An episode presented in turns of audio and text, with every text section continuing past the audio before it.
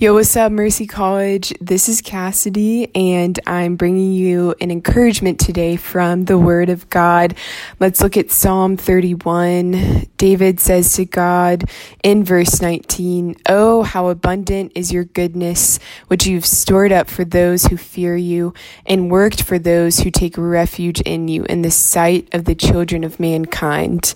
And I love this verse, especially the idea of taking refuge in God and how there's abundance found in taking refuge in God. And throughout Corona, I've had to make the daily choice of am I going to take refuge in God today or am I going to find refuge in the world? And um, it has been a fight some days to really hide away in the Lord. But but I just want to encourage you that it is just so it is so worth it to fight for that to to find refuge in God and um, and to hide away in Him and just as Adam and Eve um, walked with God in the garden, we we walk with God also as we experience the pages of Scripture and see God's um, just marvelous character. So,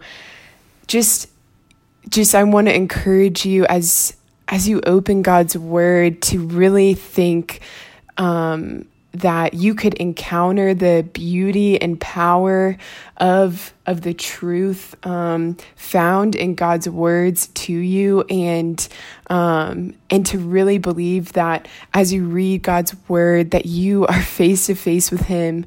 Um, and that he sees you and he has um, he has a voice and he wants you to receive his word and um, and to really fear to fear God um, meaning don't um, don't find refuge in the world um, or in in yourself but but look to God and admit your weaknesses um, and and neediness for him. We are but dusty frames.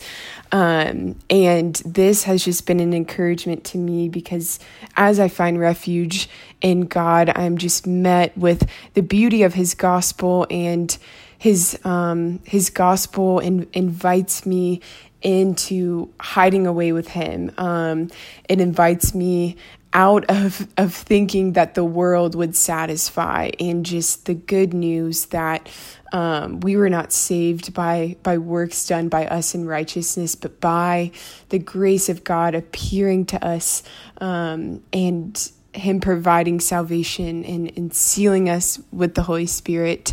Um, so, in all of this, in all of this, I um, just pray that you will delight in God today, that you will delight in His voice as He calls to you in His word, and that He would just illuminate the beauty of the gospel to you today. Love you guys and miss you.